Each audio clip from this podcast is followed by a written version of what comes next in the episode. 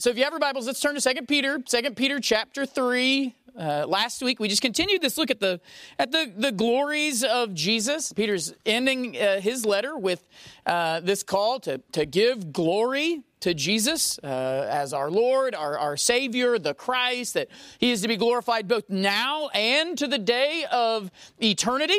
Uh, and so, in light of that, we're, we're using that text. We're digging deep in this text. Why is he telling us to do this? What is so glorious about Jesus as Lord, as Savior, uh, as Christ? Uh, and so, let's let's read 2 Peter three eighteen, uh, and then we'll uh, jump into more of just searching the Scriptures for the great glories of uh, of our Savior. let's stand in the honor of reading God's Word. Beginning in verse eighteen. He says, But grow in the grace and knowledge of our Lord and Savior Jesus Christ. To him be the glory both now and to the day of eternity. Amen. Let's pray. Father, we come to you today. We are just so thankful, God, for all the reasons we have to be here. We are uh, thankful uh, for the commands that Zachary mentioned and how they give us life. And so, Father, I pray that we would know your commands, that we would both in fear and reverence know how you call us to live because we know the grave consequences that come with the life that disobeys you. Uh, and, Father, what joy to know as we look at Jesus uh, there is one who did what we uh, could not and would not do uh, so that we might be able to do what was once impossible to us. We thank you. It's in Christ's name we pray. Amen. All right, so uh, we've seen so far the, the glory of Jesus as Lord that he is the Lord God himself, that he is Yahweh in the flesh, that, that he is our Lord also in terms of our master, our owner, the one whose will we follow.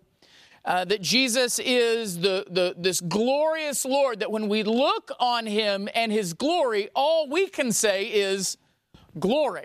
That's all that can come out of our mouths. When we truly see God for who he is, see Christ for who he is, but Jesus isn't just Lord. Again, if you can say that, he's also Savior. Peter says he is our Lord and Savior. Hey, excellent. Thanks so much, Izzy. Uh, Lord and and the time's wrong. That's all right. Uh, he is, it's good enough. He is our Lord and Savior. Uh, so we started looking at how Jesus is our Savior. One, we recognize that one problem that we have is that even realizing that we need to be saved in the first place. That our world sort of paints this picture that everything is okay with us, that we're fine, that everything's okay uh, with the world around us. You know, we're sort of this, these free beings, and then that everything's fine with us and God. And we need a Savior because none of those things is true. Uh, we need a Savior because we're not okay. We need a Savior because this world has killed us uh, and enslaved us to sin. We need a Savior because things are not fine between us and God. And so Jesus comes to do that and, and to save us, uh, we saw specifically from that first thing, from our sin. That Jesus comes to save us from our sin. And so we started looking at that last week. Uh, how does Jesus save us from our sin? Uh, Jesus saves us because he is the Lamb. Right? He is the Lamb of, of God, that perfect sacrifice that, uh, that accomplishes what all the other sacrifices pointed to. Uh, the, the, the, the, sacrifice that, that you know, doesn't just symbolize uh, our sins being forgiven, but actually accomplishes it. Jesus takes away our sin, like John the Baptist uh, proclaimed. But this idea of saving us and of saving us from sin is so central to the picture of Christ's work, to the mission of Jesus, that there are other images in Scripture that talk about when Jesus saves us from a sin. It's not just uh, in the picture of Him as the Lamb, uh, it sort of develops off of that. Of course, these are all tied together, they're all connected. And you'll see verses that talk about all of these different ways that Jesus saves us uh, from our sins. And so, what we're going to see today is so last week we saw that he is the lamb who takes away our sin. This week, we're going to see that Jesus is the Savior who washes away our sin. So last week, he was the Lamb that takes away our sin. This week, he is the Savior who washes away our sin. And, and we talk about that. We, we talk about having our sins washed away, but what does it mean that Jesus washes away our sin. Well, I think to understand that, we're going to go through uh, to a lot of places in the Bible. Shock. Uh, but to understand what it means that Jesus washes away our sin, let's go all the way back to the first time in Jesus' life where we start to see the mention of Him washing us, and particularly the issue of baptism. Uh, of this baptism that He's going to do. Let's go back to Jesus' own baptism right here, back to the beginning of Jesus' life, back to when he visited John the Baptist, and John the Baptist said, Behold, the Lamb of God who takes away the sin of the world. Well, the question is, how does he do that? And one thing that we're going to see in Jesus' baptism and some other passages is Jesus is going to do this. Jesus is going to wash away our sins. Jesus is going to you know, cleanse us from our sins. He's going to do this, one, by making a new you. So Jesus in washing away our sins is going to make us new. He's going to make a new us. So if you look back, Matthew chapter 3, verse 11 through 15. I baptize, so this is John the Baptist, I baptize you with water for repentance. But he who is coming after me is mightier than I, whose sandal I am not worthy to carry. He will baptize you with the Holy Spirit and fire. His winnowing fork is in his hand, and he will clear his threshing floor and gather his wheat into the barn, but the chaff he will burn with unquenchable fire. Then Jesus came from Galilee to the Jordan to John to be baptized by him. John would have prevented him, saying, I need to be baptized by you, and do you come to me? But Jesus answered him, Let it be so now, for thus it is fitting for us to fulfill all righteousness. Then he, that is John, uh, consented. So, so John the Baptist is kind of like this in this go between, this in between person in terms of baptism. He's just setting the stage. He's preparing the way for this coming Messiah. Jesus coming, and and what is he going to do? John says, "I baptize you with water." The one who's coming is going to baptize you not with water, but with the Holy Spirit. He's going to baptize you with the Holy Spirit. This is a this is a baptism John doesn't need to, to give. This is the baptism that John needs to receive. This is when the baptizer needs to become the baptized. Because he sees Jesus coming, he says, Look, I need to be baptized by you. And how, how am I going to be the one to, to baptize you when I need your baptism? And Jesus tells him, Look, uh, like this needs to happen to fulfill all righteousness. But but what does what does Jesus' baptism do? What is this baptism that John is talking about? Why is Jesus baptizing us in the Holy Spirit? What is that accomplishing? Because you'll hear people all the time talk about being baptized in the Holy Spirit. Look, this is this is really what uh, the Lord is talking about when it talks about being baptized by the Holy Spirit. We're going to see that this idea is is is attached to a couple of truths but one is the idea that in the baptism of the Holy Spirit, your sins are washed away. The, the picture in the baptism of the Holy Spirit is one of washing away the old, dead you. That the baptism of the Holy Spirit brings, we're going to see, a renewal. It brings a, a new birth. It washes away the old self. It washes away the, that part of us that was stained by sin. You see this talked about by Paul in Titus chapter 3. So look at Titus chapter 3. So Jesus comes, he's going to baptize us with the Holy Spirit. What's that mean? Are we going to start speaking in tongues? Are we all going to get slain in the Spirit? Like, what does it mean that we're going to be baptized in the Holy Spirit? Does this happen when the pastor comes and touches us in a special way? Like, what is this baptism in the Holy Spirit? Well, this baptism in the Holy Spirit is actually something that, that comes to all believers. And, and John talks about it, or uh, Paul talks about it here in Titus chapter 3.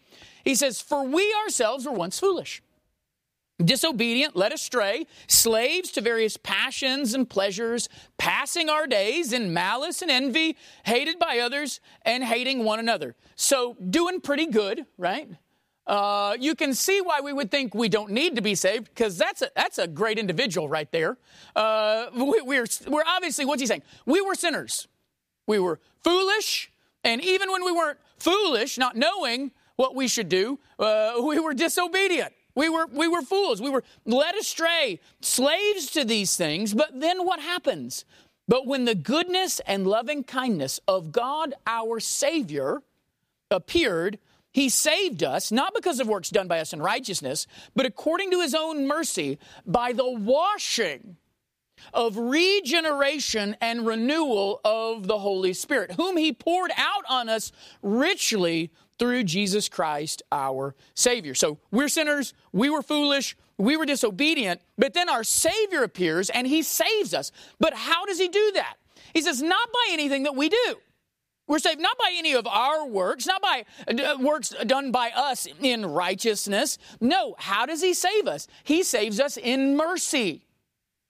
It is in mercy that we are saved. According to His mercy, how? By washing us and renewing us with the Holy Spirit. This is that. Here you've got again baptism, that washing, uh, uh, that renewal tied to the Holy Spirit. Uh, all of this comes through whom? Through Jesus Christ. So Jesus is the Savior who's going to wash our sins away. Wash away what we once were. Wash away that we were foolish. Wash away that we were disobedient. And, and in that washing, that washing is so complete that on the other side of it, we're what? We're new.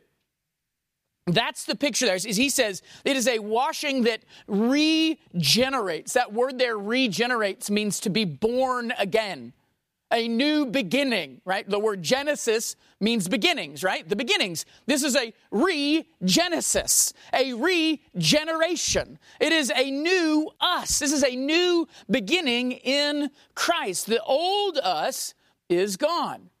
I mean, and that's the truth. There's no way the old us, the old foolish and disobedient us, the one who was filled with malice and hatred, there is no way that that old us would have any hope, right? Through Jesus, we are washed from those sinful lives. Washed with a washing that makes us born again, that makes us new. Paul is going to call this a new creation. So when we talk about how does Jesus save us, he washes us. what does that look like? He washes away the old us, leaving behind the new. This is Paul's going to talk about this also in Colossians when he talks about how we have, we have died to the things of this world and been made alive in Christ to put on the new self. That's what's happening here. In Christ, He is washing away. You can think that it is like this flood that just flings everything behind it so that what remains is new. We are so fully and completely changed in the work of Christ, in Christ's salvation. We are so washed, it is as if a new us has come out. You ever, you ever seen those videos of those like animals that have been like abandoned or something, uh, and they're all got all this matted fur? Uh, one, don't watch it. You'll just cry. It's really sad. Uh, but then they, they clean them up and it's like a new dog, right? Or those before and after videos that you're pretty sure that after is not the same as the before, but you don't want to say anything. Uh, where it's like, look, that look, it started out here and this is what I look like now. You know, I ate this vitamin pill for three weeks and now all of a sudden I've got got a six pack and my hair has grown back and all, you know, all of this stuff. And, but that's what happens in Christ is that in Him we are so completely changed. It is like there is a new us. When Jesus washes away our sins, what is left behind is new. There's a new birth, a, a new generation here, a regeneration. We are reborn, renewed and we started to put the passage. This is exactly what Jesus is talking about in John chapter 3. If you would like a, another cross reference that we just didn't put in this time, uh, that's what he's talking to, to Nicodemus when he talks about being born of, the wa- of water and the Spirit. Uh, that, that this, is, this is the work of God to make a new us. We've got to be born again. This is what he's talking about, what he's going to come and do. Uh, and then Paul sort of elaborates on it in Titus chapter 3. So uh, what happens when Jesus washes away our sins? He makes a new us.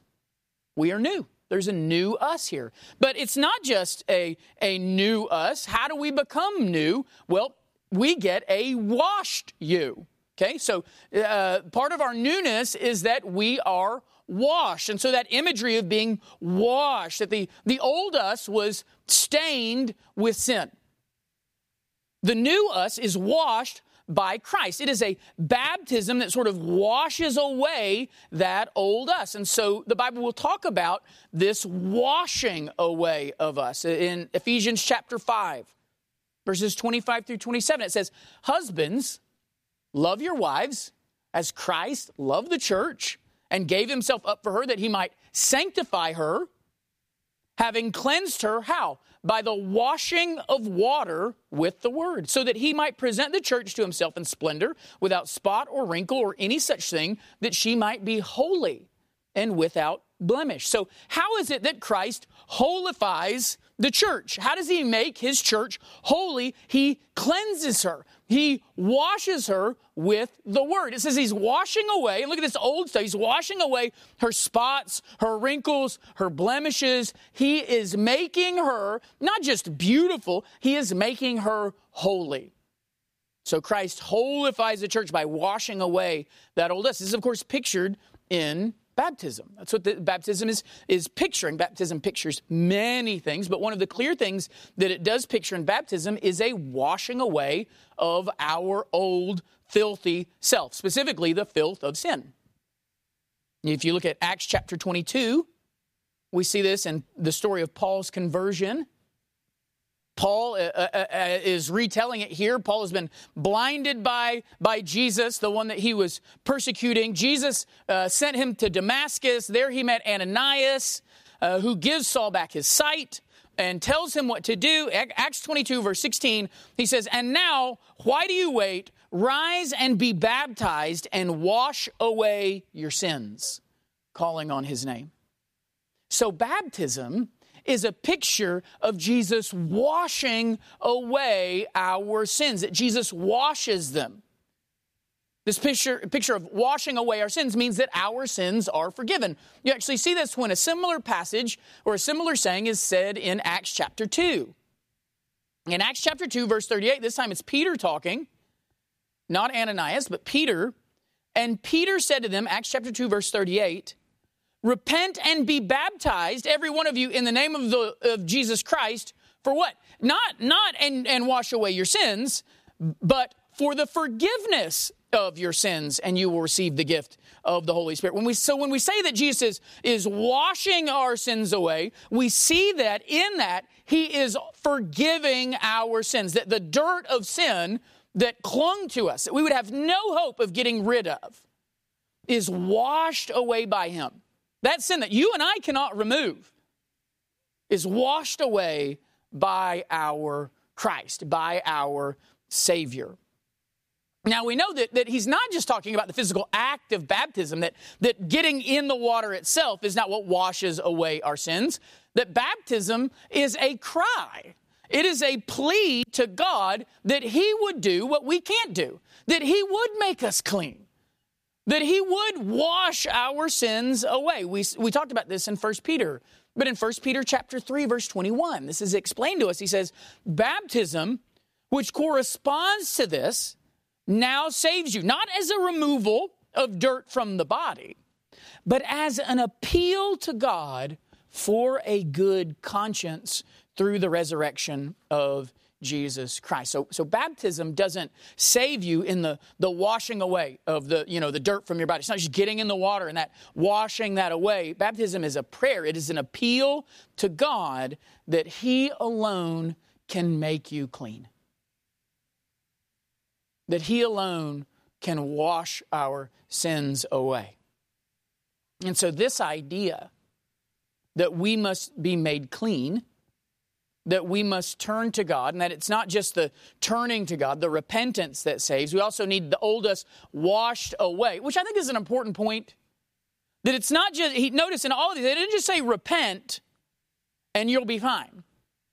It says repent and be baptized. Now, now why is that? Well, think of the picture of this. It would be, in other words, you need to repent, turn, but just because you turned around, you still got your sin to deal with right? You're still dirty. It'd be like a kid who, who is out playing in the mud, and you step outside and say, Hey, stop playing in the mud.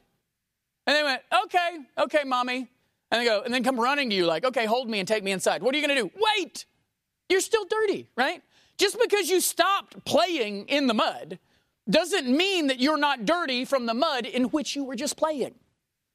And so that's the picture in, the, in, in our salvation that we repent, but then who is turned around? A very dirty person. Someone who has been foolish, someone who has been disobedient, someone who has been led astray by all the things. Well, the one who, who, who was dead in their trespasses and sin. That is who has turned around. Uh, so what happens is we need to be washed.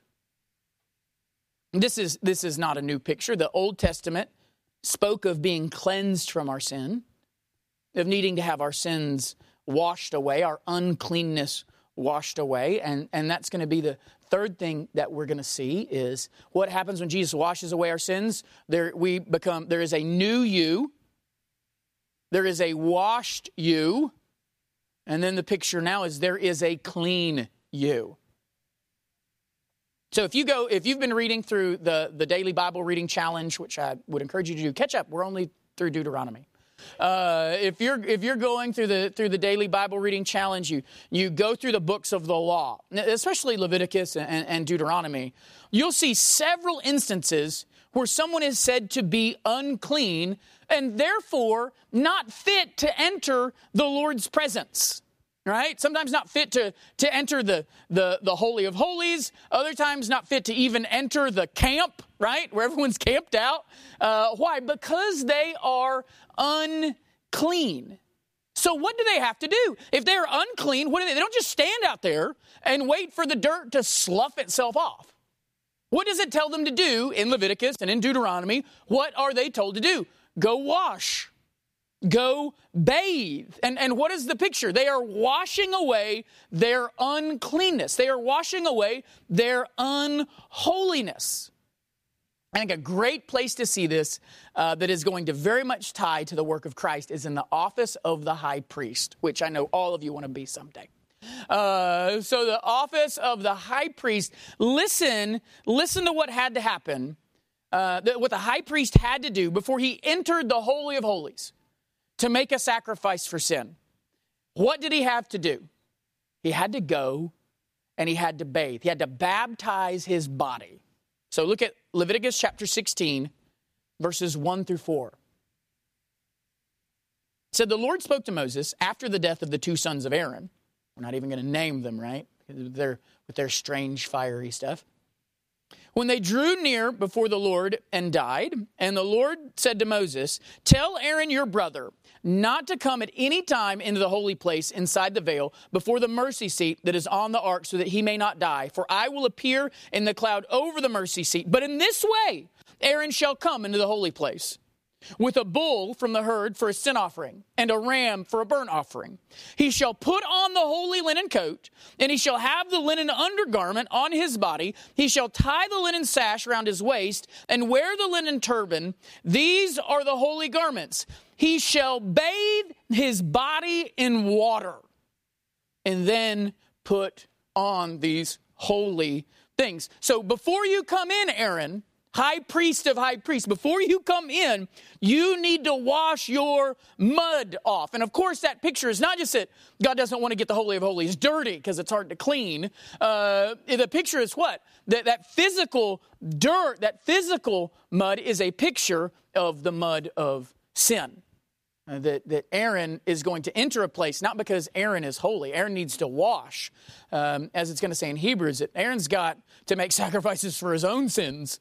Uh, in fact, so to go in, Aaron had to go, he had to get all this, right? You go in this way, you've got these holy, you got these, these, these holy garments, you even got holy undergarments to wear. Uh, but even before you put on that, Aaron, you got to go and you got to get wet.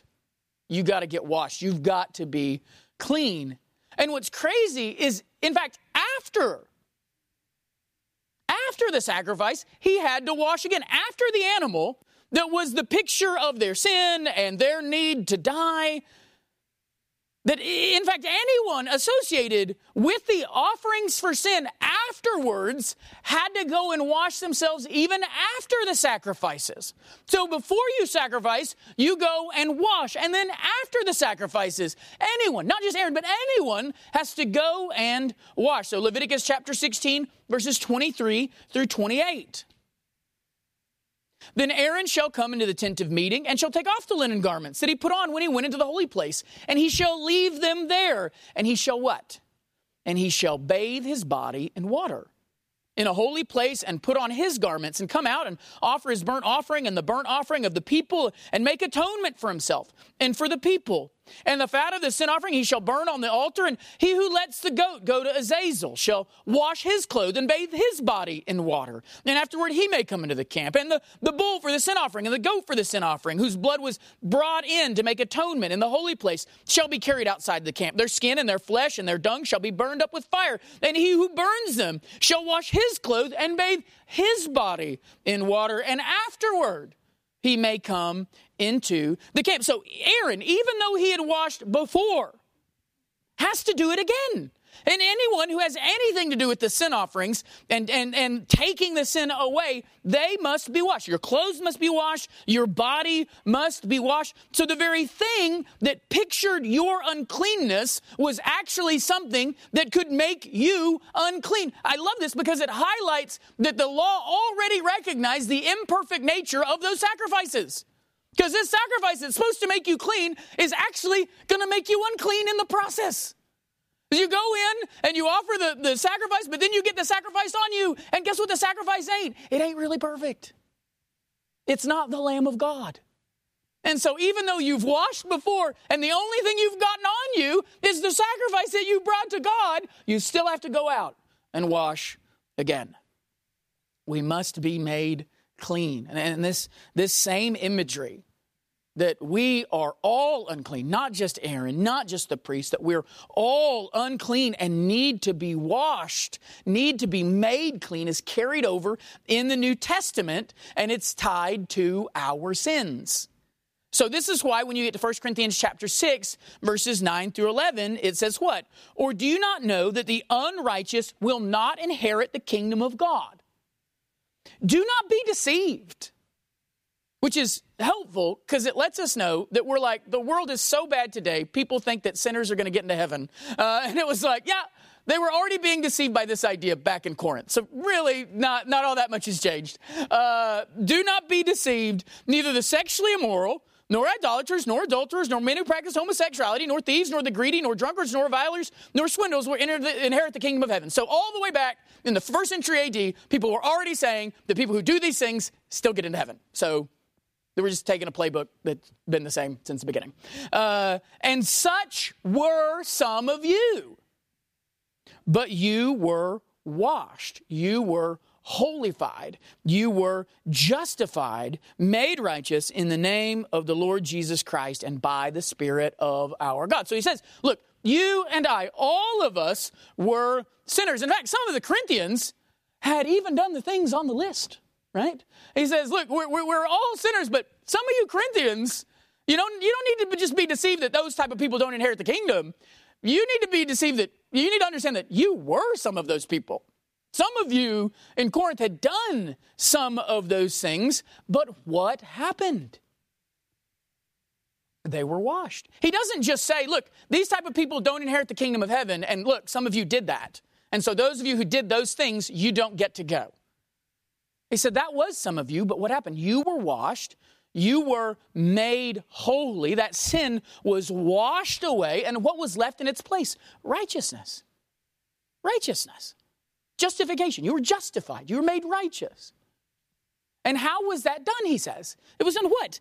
In Christ by the Holy Spirit, the same Spirit that we looked at earlier. This is really just pointing back the same thing that, that Jesus talked about in John 3, the same thing Paul talked about in Titus 3, the same thing that was mentioned in Matthew, that this is that, this is what being baptized in the Spirit, this is what that washing of the Spirit does. He makes us clean. It doesn't matter if you were someone who was once sexually immoral, or you were an idolater, or you were an adulterer, or you did practice homosexuality, or you were a thief, or you were greedy, or a drunkard, or any of those things. Some of you were. But you were washed. You were sanctified. You were made holy. And you were made righteous. made clean. So you see that connection. You know, so, so, so, what the high priest had to do and, and had to work toward, that's what Christ has done for even the most vile of us. Not just the high priest. He doesn't, this doesn't say, hey, guess what? Christ is going to be such a sacrifice that Aaron's not going to have to wash before and after.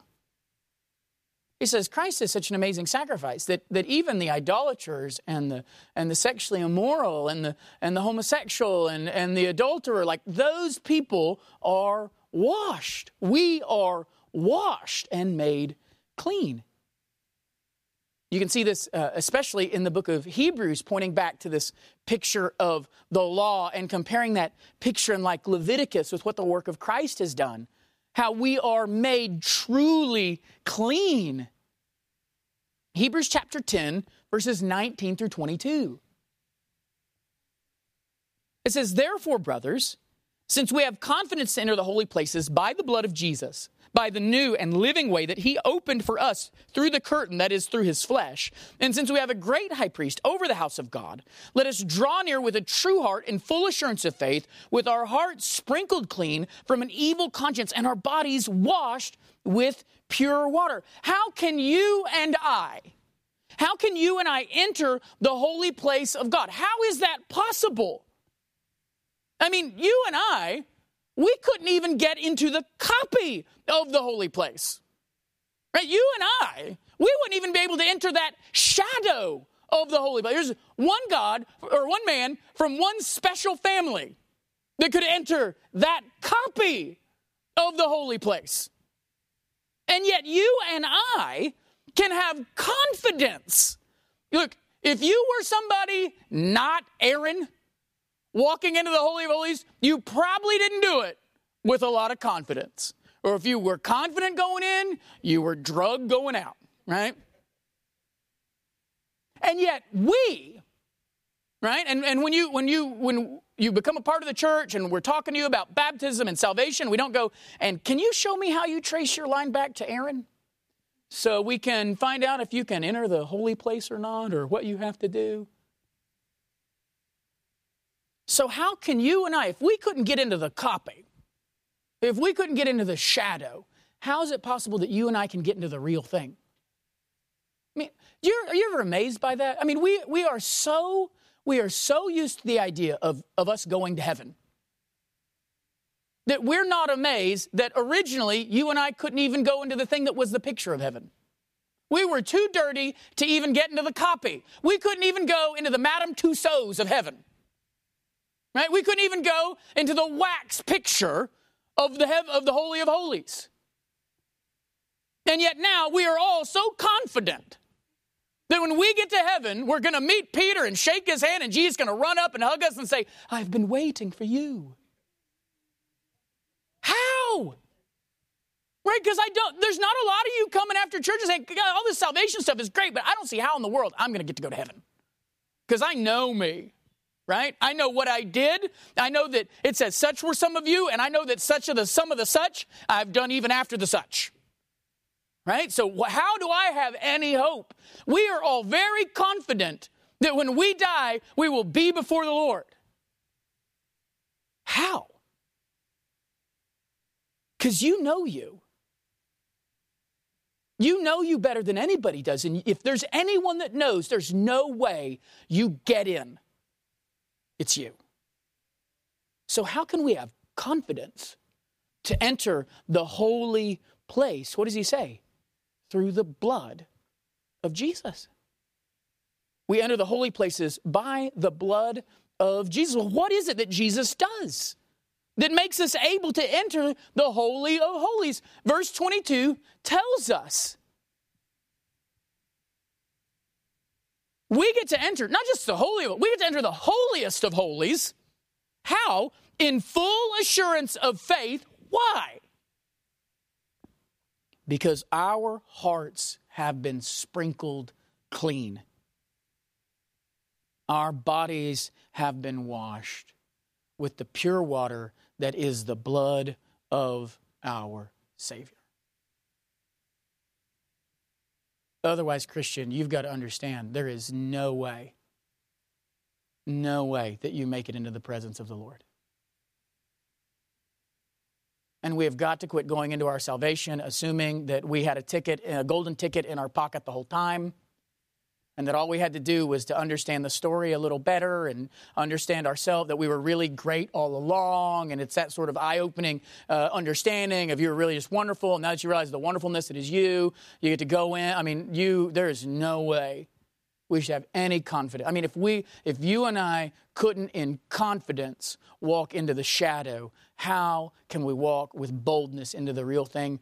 Because the blood of jesus washes our sins away. It makes us clean in a way even those animals couldn't do for the high priest.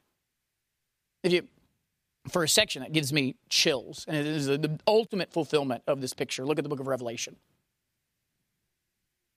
Revelation chapter 7, verses 9 through 17. And you're going to see tied to this all these pictures of what we've seen in Hebrews, what we've seen in Leviticus, and pointed to Christ. It says, After this I looked, and behold, a great multitude that no one could number from every nation, from all tribes and peoples and languages, standing before the throne so, standing before the throne, before the Lamb, clothed in white robes with palm branches in their hands, and crying out with a loud voice Salvation belongs to our God who sits on the throne and to the Lamb.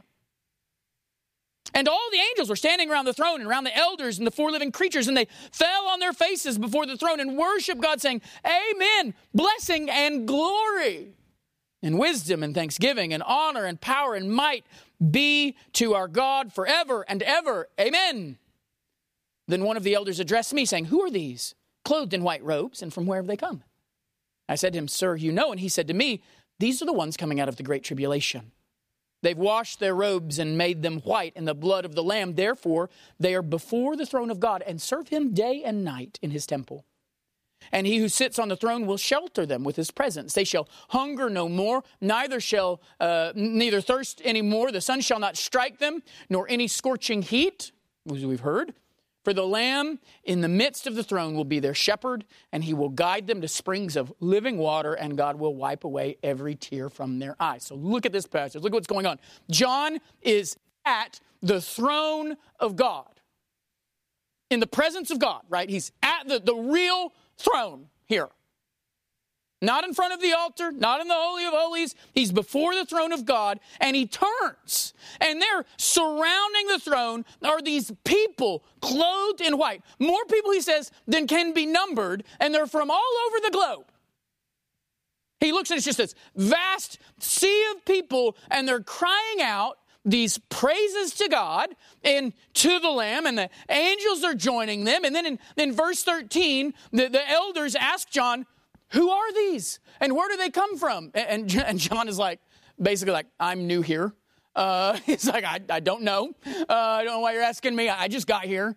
Um, and the angel tells him, He says, These are those coming out of the great tribulation. And what are they doing? He says, They are standing before the throne and they are serving God. This whole multitude of people, this innumerable mass, and they're all before the Lord and they're serving Him. They're doing what only the high priest could do, and only that every once in a while. And here you have not a group of people, not a throng of people, and one of them stands up and walks before the Lord, the throne of the Lord, and that person gets to serve. They're all, they're all serving the Lord at the foot of his throne. And God is protecting them, not rebuking them for it. And they lack nothing, they fear nothing. Why? Because the Lamb is their shepherd. But how did they get there? How is any of this possible? How is it possible that not only do you have more than one Jew standing in front of the throne, how is it possible that you have an innumerable number of Gentiles serving in front of the throne of God? People from all tribes and tongues and nations, more than John can count. How is that possible? He tells us in verse 14. They have washed their robes and made them white in the blood of the Lamb. And there you see why we read that chapter in Leviticus. It's funny because when we when we saw in the Old Testament, we saw there that you had to wash the blood off your clean clothes. Why? Because those were imperfect sacrifices. So the blood of the sacrifices actually made you unclean. But here, with the perfect sacrifice, with the Lamb of God, it is His blood that now makes our clothes clean and makes us clean. So, so we wash, but we don't wash away the blood we wash in the blood. And this time, because the sacrifice is perfect, the blood cleanses us from our sins. So when we're looking at what does Jesus do when he washes away our sins, I tell you, look, behold the Lamb of God, and behold what the Lamb of God is doing. He's going to save us from our sins. He's going to do it how? He's going to take our sins away. How? By washing our sins away. Christ washes our sins away. We are sinners. We are dirty. We are unholy. We are marred, scarred. Our garments are soiled. Our very souls are stained by sin. And Christ saves us.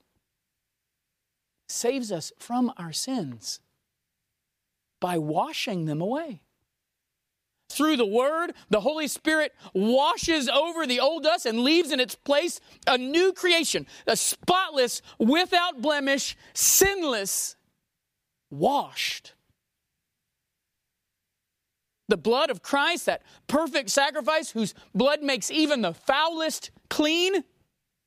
The blood that we don't need to wash away, but a blood that washes all our sins away. And we cry out with the innumerable voices of the saved. What did they proclaim before the throne?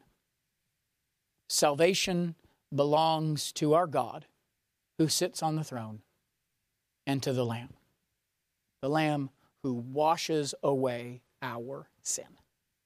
Let's pray. Just as we bow our heads And we take time to think about what God's word has taught us, what it says. Here is uh, the question, right? If this is what Jesus has done in the washing and what the, the perfect sacrifice does in washing away our sins, making us new, washing us, making us clean. What, what question is begged in this? The question, have you been washed? Because if you haven't been, then you are still stained with that sin that you cannot remove. If you, if you are, as he says, do not be deceived. In 1 Corinthians says, look, do not be deceived. If you're, if you've done, anyone who's done any of these things or anything like them, like that stain, you and I cannot get off. And if you think, okay, maybe I'll just be a little better. I'll go to church more, or I'll do more good things, or or maybe maybe if I do this or that, or I'm better to my, my wife, or we do more family Bible studies, or this or that, that, that I'll wash my sins away. Look, look, you the only thing, the only thing that washes away your sin and makes you new is the blood of Jesus Christ. If you haven't been washed, then you are still stained with those sins that you cannot get rid of. I mean, the idea that heaven Heaven? If you, if you haven't been washed, you couldn't even get into the shadow of heaven, much less the real thing. You'd be standing on the outside, you'd be standing outside the camp because you need to be washed from a stain that water can't touch. So, what does the Bible say? You need to repent and what? And be washed. So, maybe you need to be like those who, uh, like it says in Hebrews, need to recognize that in faith, in trusting in Christ to be the one to wash your sins away, that some of you are scrubbing and scrubbing on your life, trying to get rid of the old you, trying to get rid of what you've done, and not trusting in the blood of Christ. It doesn't matter how much you bleed, it doesn't matter. The only blood that washes away sin is the blood of Christ. Either you've trusted in that sacrifice or you're trying to make a sacrifice of your own, and you could make a thousand sacrifices out of your life. None of them are going to do anything but the same thing those sacrifices did to Aaron. He bathed, he went in, he made his sacrifice, and what did he have to do? He had to bathe afterwards too. Because it is a damned spot that you cannot get off only the blood of Christ can. So, have you been washed? If you haven't, you need to run to that fountain of, of, of hope, of life, of washing and cleansing. You need to run to Christ and say, say, Wash me. I've turned from where I'm going. I've repented. Now come, wash me. Wash away who I am. I have faith that only you can make me clean. Maybe, though, in the world that we live in, maybe you have been washed. Maybe Christ has changed you. Maybe the Holy Spirit has renewed you, but you've never actually been physically baptized. The question to you is, why not? I know sometimes people, you know, maybe you got saved and you've been a part of the church, and we've just never said, you know, hey, have you ever, you know, been baptized? I ask you the same thing Ananias asked Saul. Now, why do you wait? Rise and be baptized. So obey your Lord, rejoice in your Savior. If you're someone who looks and says, you know, I know that Jesus baptized me, but I've never been baptized, never celebrated, rejoiced in that picture, never made that proclamation, that, that, that, that play, that drama, that picture of what Christ has done, never been obedient to what he tells me to do. But if you have been washed both spiritually and physically, then do one day, right now, do, do today what you will one day do with more people than you can number, with a, a thousand times the sands of the sea and the stars of the sky. Sing with your voice and with your life. Salvation belongs to our God who sits on the throne and to the Lamb. And know that one day you'll be singing that before his throne not because you've made yourself clean, but because the Lamb of God has washed away all of your sin. Father, we thank you. And God, we would have no hope, no hope of being in your presence if it weren't for the blood of Christ. No hope for bulls and goats or good deeds to ever wash away those stains. And yet, in Christ, His blood makes us new. We are reborn. We are renewed by the Spirit that washes us, that cleanses us. We are, we are made clean in the blood of Christ, that perfect sacrifice. So that, Father, we now, it is not foolish or prideful for us to assume that when we die, we will be before your throne because we're trusting not in ourselves, we're trusting in your promise. And so it is not prideful anymore.